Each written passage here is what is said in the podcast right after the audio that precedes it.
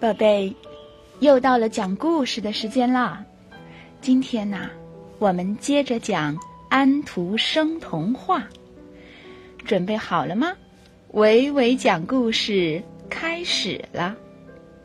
接下来我们要讲的故事是《安妮·丽丝贝》。安妮·丽丝贝是一个非常漂亮的女人。她皮肤白得像牛奶，脸颊泛着红润，又年轻又快乐，样子非常可爱。她的眼睛明亮，牙齿雪白，跳舞也非常轻盈。这样一个体态优美的女人，会生出一个怎样的孩子呢？几年之后，她生了一个小男孩儿。可这孩子样子长得很丑，他不喜欢这个孩子，便把他送给了一个挖沟工人的老婆抚养，定期给他们一些抚养费，而他自己搬进了一位伯爵的公馆，穿得好，住的也很好。他在公馆里抚养伯爵的孩子。这孩子美丽的像安琪儿，可爱清秀，他很爱这个可爱的小男爵。至于他自己的孩子，却在那位挖沟工人的家里，过着贫穷而被人冷落的日子，没人爱他。家里常没人，小孩一人在家哭，却没人听见。没人为他难过，他只有在哭声中睡去，这样就不觉得饿和痛苦了。安妮·丽丝贝给了挖沟工人一笔抚养费，然后他就再也不到这儿来看他的孩子了。许多年过去了，安妮·丽丝贝的孩子长大了。大家都说他发育不全，瘦得像骨架。渐渐的，他的孩子也可以自己找饭吃了。他可以牧牛，但挖沟工人的老婆还是对他十分苛刻，经常打骂他。人们也总是欺负他，见了他总是推他，谁都不喜欢他。慢慢的，他也就习惯了。这可怜的孩子，怎样活下去的呢？后来，他到了一条破船上工作，与船老板一起出海远航。老板在船舱里喝酒，他却在外面掌舵。他从来没吃过一顿饱饭。这条破烂的船上只有一个半人。天黑了。阴沉沉的，天气刺骨的寒冷。老板可以喝酒取暖，而他呢，只能坐在舵旁，用他那双油污的手紧紧地握着舵。虽然他还是个孩子，但他的样子看起来很衰老。他是一个劳动人家的孩子，虽然。在出生簿上写着他是安妮·丽丝贝的儿子。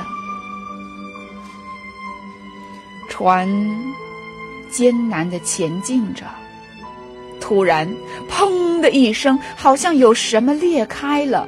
原来，船触到了海底的大礁石，连人带船都沉了下去。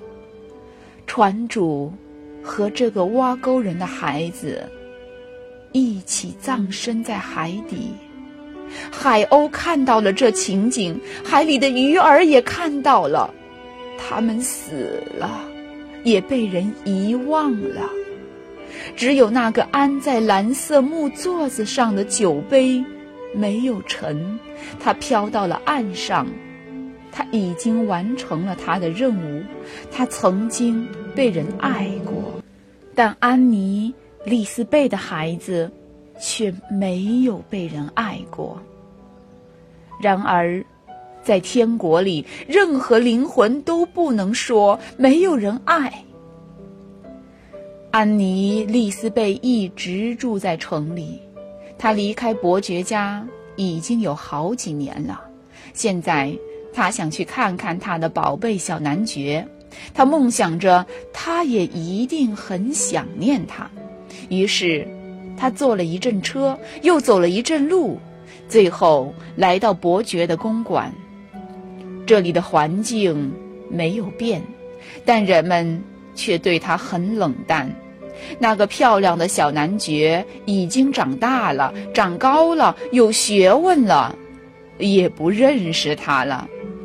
当安妮·丽丝贝捧住小男爵的手，把他贴到自己的脸上时，小男爵显得很不耐烦。安妮·丽丝贝伤心极了。他离开公馆，经过挖沟工人的房间时，他想。也该去看看那个孩子怎么样了。他谈起了自己，也谈起了他的孩子。他听说自己的孩子死了，但他没有一点儿难过的感觉。安妮·丽斯贝只为小男爵不喜欢和他讲话而伤心。安妮·丽斯贝在挖沟工人家里聊着聊着，她睡着了，做了一个可怕的梦。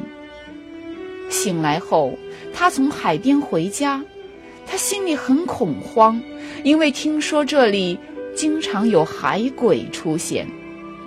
突然，他看见了一件什么东西，他害怕起来。原来是海草和灯芯草缠在了一起，有些像一个人的身躯。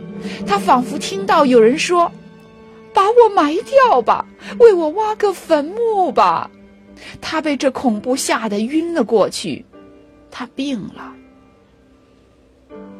他的心里一直想着那晚的事，那个声音一定是他的儿子。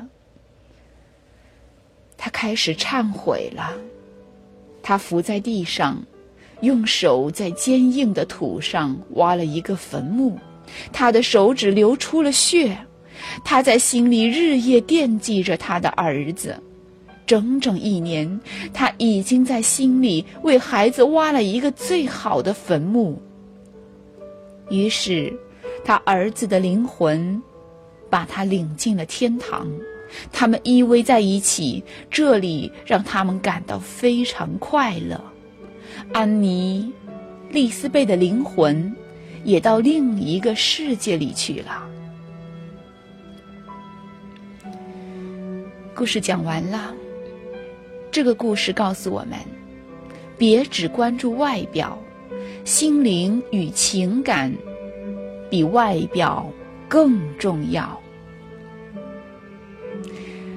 好的，在这里啊，维维老师要问大家一个问题，看看大家听故事的时候是否专注呢？这个问题是：安妮·丽斯贝到后面有没有忏悔曾经抛弃了自己的孩子呢？如果你知道这个问题，欢迎你到后面留言。宝贝们，再见。